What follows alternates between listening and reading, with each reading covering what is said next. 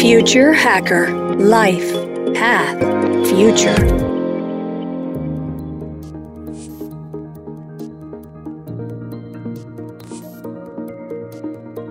Welcome back, everybody. This is the second episode of Future Hacker with Nissan Graisel. So, Nissan, let's keep going. Your work is all about embracing transformation, using creativity, experimenting new ideas, right? What are the main challenges when dealing with large corporations, large clients that have a hard time moving outside their way, you know, their regular way of operating. And for sure, you know, our last years are a huge proof of that when we are all shaken by, by the pandemic. So could you just, you know, share with us the main challenges that, that you guys are regularly having to overcome?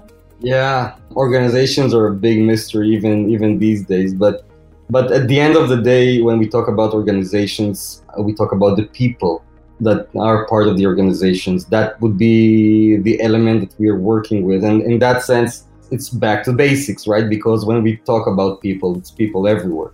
So people in the context of, of big organizations, I think that there are a few really big challenges when doing so. I mean, when we talk about organizations, they are a very systematic way to shape people and communication and decision making, making things more efficient. And, and in that, in doing so, they are constantly looking for comfort, right? For validity, for understanding what would be the result of an of an action. So, in that sense, I think one of the biggest challenges is helping them to embrace a lower sense of comfort, understanding that yes, we don't know everything, and that's fine. We don't have to know everything, right? Just to get going. And I think that's really interesting because in design education, when we learn how to design, what we are actually doing is jumping into project every time, right? Every semester, every course, every year, we learn how to jump into a project we don't really understand and somehow find the methods and the tools that help us come up with a good solution at the end. And doing this for like five times, 10 times, 100 times, 1000 times, you, you end up having a comfort level that is good enough for you to feel okay even when challenged by something that you don't really understand today. And and I mean this is something that is really really challenging is to make organizations a much more similar to what we do in the design practice which is okay so we have this challenge we don't really understand that and that's fine let's just jump into it and start and start working and by working in it we'll create a better understanding of the problem, and then we'll have a better understanding of the solution.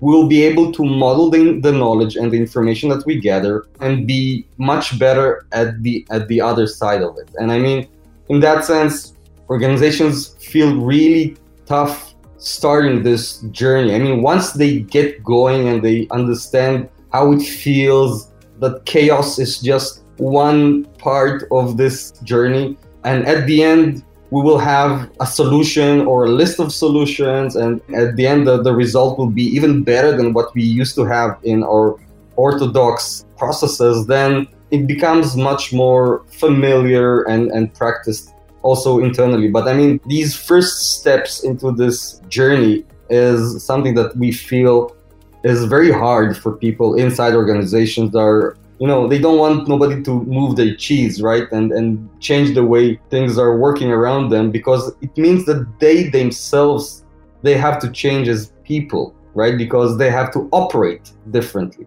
And so this is a, a very big a big challenge when when confronting organizations. I think that another another big challenge would be what we described earlier as as this notion of soft knowledge and soft practices inside a very structured, hierarchical, result driven sort of culture. Once again, when we talk about how we create ideas, how we support new ideas, and so on, so lots of it today is based on data. Again, a tool that design is trying to reintroduce as part of becoming more relevant. And I think that what is missing with the data today is that it really reflects on how people behave, but it doesn't really tell us why they do that, why they behave as such. And in that sense, there is also a place to, to introduce what we call small data, small knowledge. I mean, the, the, the small questions that we have, the small decisions, the emotions, the reactions, the associations that we have once we introduced, we're being introduced to this new concept or a new idea. And I think that that's another challenge is to make room for that kind of knowledge, that kind of, of resolution of the softer experience of people within the decision making process of big organizations that usually when they do that they look at charts right they see the income trajectories they they use pie charts and the conversion rates and all kinds of big big words for them also to keep in mind that at the end of the day we are not pieces of information we're not bits of information but rather we're human beings and we really have a rich world around us and making this a perspective a much more holistic and encompassing is another really big challenge that we have with organizations today. I'd like to go a little deeper in two things that you, you just mentioned. The first one, so you've been telling us how we're all humans behind those organizations, right?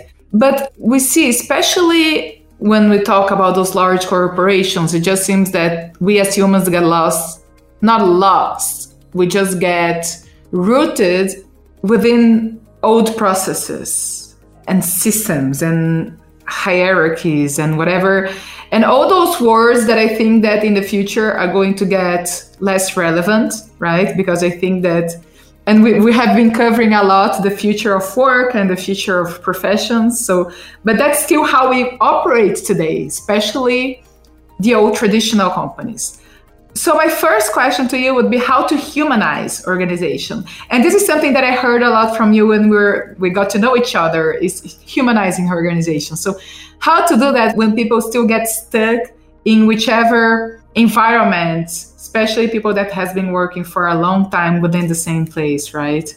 So humanizing organizations is a big, big challenge that we're really working almost every every project on because at the end of the day, if we would like to be better designers, we need to have better customers, or at least better informed customers, because it we need the dialogue and we need to be able to introduce the way of thinking into the into the processes because we really believe that the outputs would be better. So in, in that sense, humanizing organizations is a mission that we have in each and every project we we have. And in that sense, it really comes down to a few things. So for example, you really need to come up with a change perspective on what as i mentioned before would be a human experience what is a human experience what it's built of and provide the room for it to become part of the decision making process in, in, in a project. So whenever we do whenever we develop today a new product or a new service or a new strategy or whatever we are introducing also these elements into the project and we we really really force them in in the beginning. But once they're in and they start generating their value in the discussions and creating new sort of perspectives on the challenges and solutions i mean it becomes easier with time and and so that would be the first level of within the project itself whenever we're designers confronting the the company or the organization but i mean i also find a lot of opportunity to create to change really organizations from within. So, for example, when big companies they try to be more human centric, or for example, to become more design led or innovation led companies. So that means that they really have to change the system as you described that, right? So it's it's really changing the practices, changing the processes.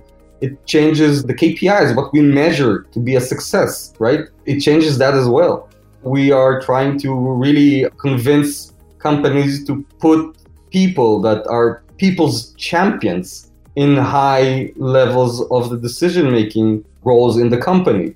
So chief people officer would be a good a good solution here. So again, whenever a company thinks about its strategy, thinks about a new proposition, thinks about its future and its and its customers, then really introducing this notion of people and humanity in almost every level of the decision making process within the organization. So I mean we're really at the at the beginning of you know at least relatively we're in the beginning of this transformation of of how we generate value in society so organizations and companies are sort of a, a modern example of how we do that and I think that that example, that mechanism is changing. So we're, we're seeing this everywhere. We're seeing companies that are a bit more progressive, that are willing to introduce new practices, new structures, new way of, of working. And as, as you mentioned, this is something that becomes more and more evident around us.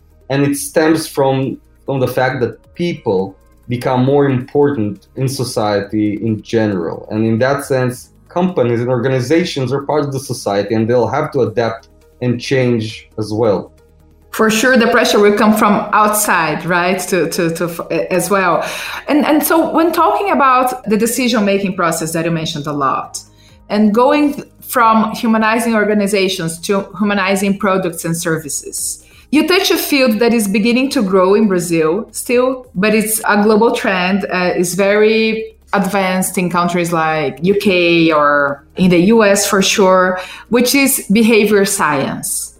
How are you applying behavior science to your work? So, behavioral science is something that became more part of our process in the last few years since this notion uh, uh, became popular.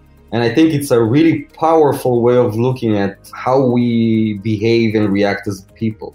So just to formalize it a bit, so we, we're using that in two ways. On the input level of understanding reality, understanding why people behave the way they do, how they go about their day in taking decisions. So the first thing to do would be to really map reality and try to identify the mechanisms coming from behavioral science that really affect people's behavior. So of course, doing all the classical work of, of research, ethnographic research, and interviews, and really trying to understand how people take decisions and their behavior is, is affected by, by understandable mechanisms, right?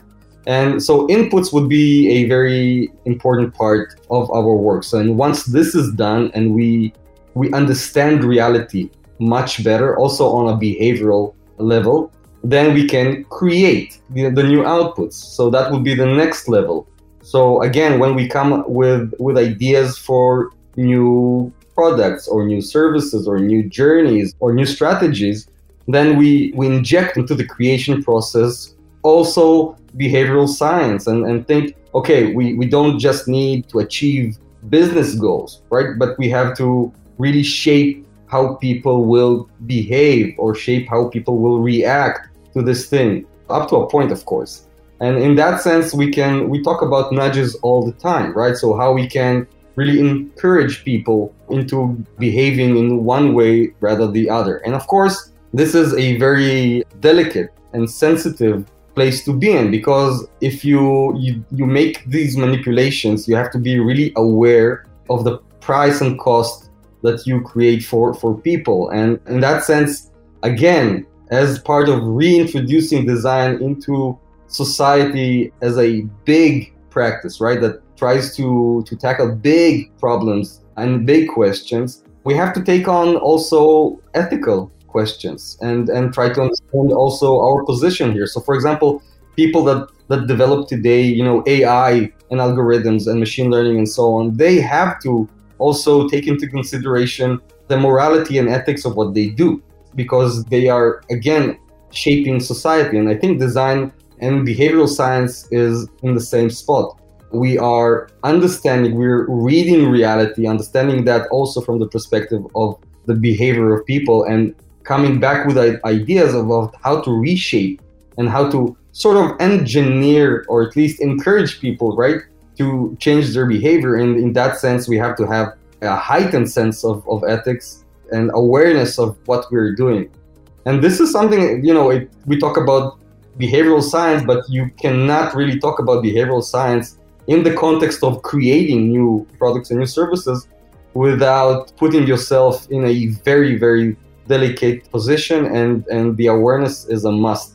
I mean, the responsibility grows with correlation to the power and effect that design is achieving these days. So the bigger the, the impact, the bigger is the responsibility. And we have these discussions, by the way, we have these discussions with our customers all the time because not all the time this is in sync with the business needs that the companies are introducing to the discussion and we have all the time we have this these sort of internal challenges of how to really approach a project doing no harm and actually creating a better world in every project you know to really minimize friction and and frustrations and and all kinds of issues and maximizing what we feel are positive values and this is a constant tension between what is perceived as a classical organizational business interest rather than the people on the other side. And and from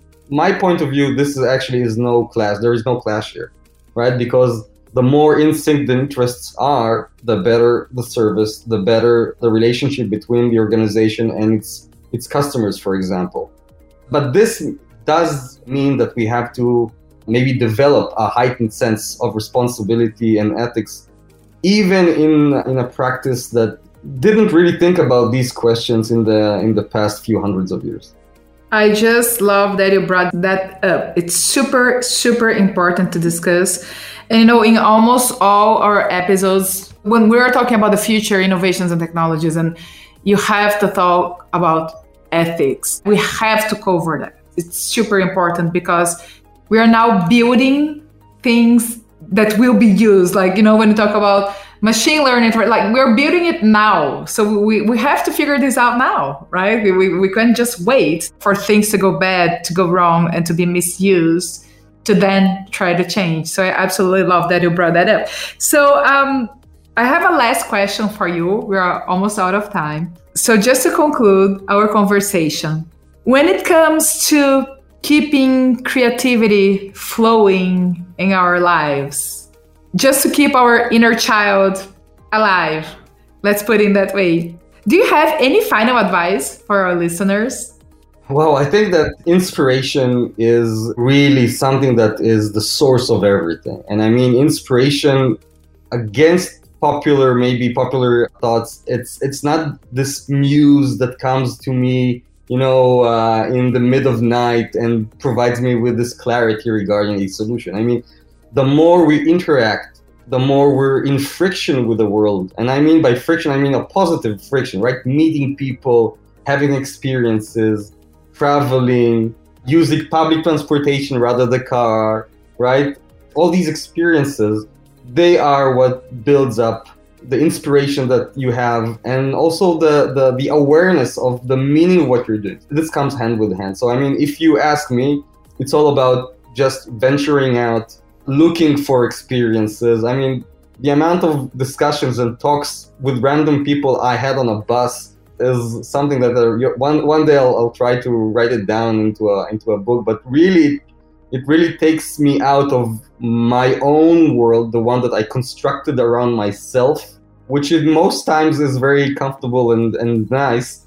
But if you ask me about what really feeds me as a designer and helps me to sort of tackle all kinds of challenges, it's really going out, trying to experience new things, meet new people, hear new ideas. Even by the way even ones that i'm not really fond of right? Not really encouraged by. But these these are elements that are fundamental to the design process as i see it. So you cannot really create anything for the world if you're not part of the world. And if you ask me how to sustain your creativity flowing and alive i mean it's just by going out and just letting it pass through you that was such a lovely way to end this conversation. Thank you so much for being here with us. So let's all go out and embrace randomness. that was lovely. Thank you so much. It was just amazing to have you with us. Thanks. Thanks everyone for listening. Thank you, Maria. Thank you for everybody. Future Hacker Life path, future.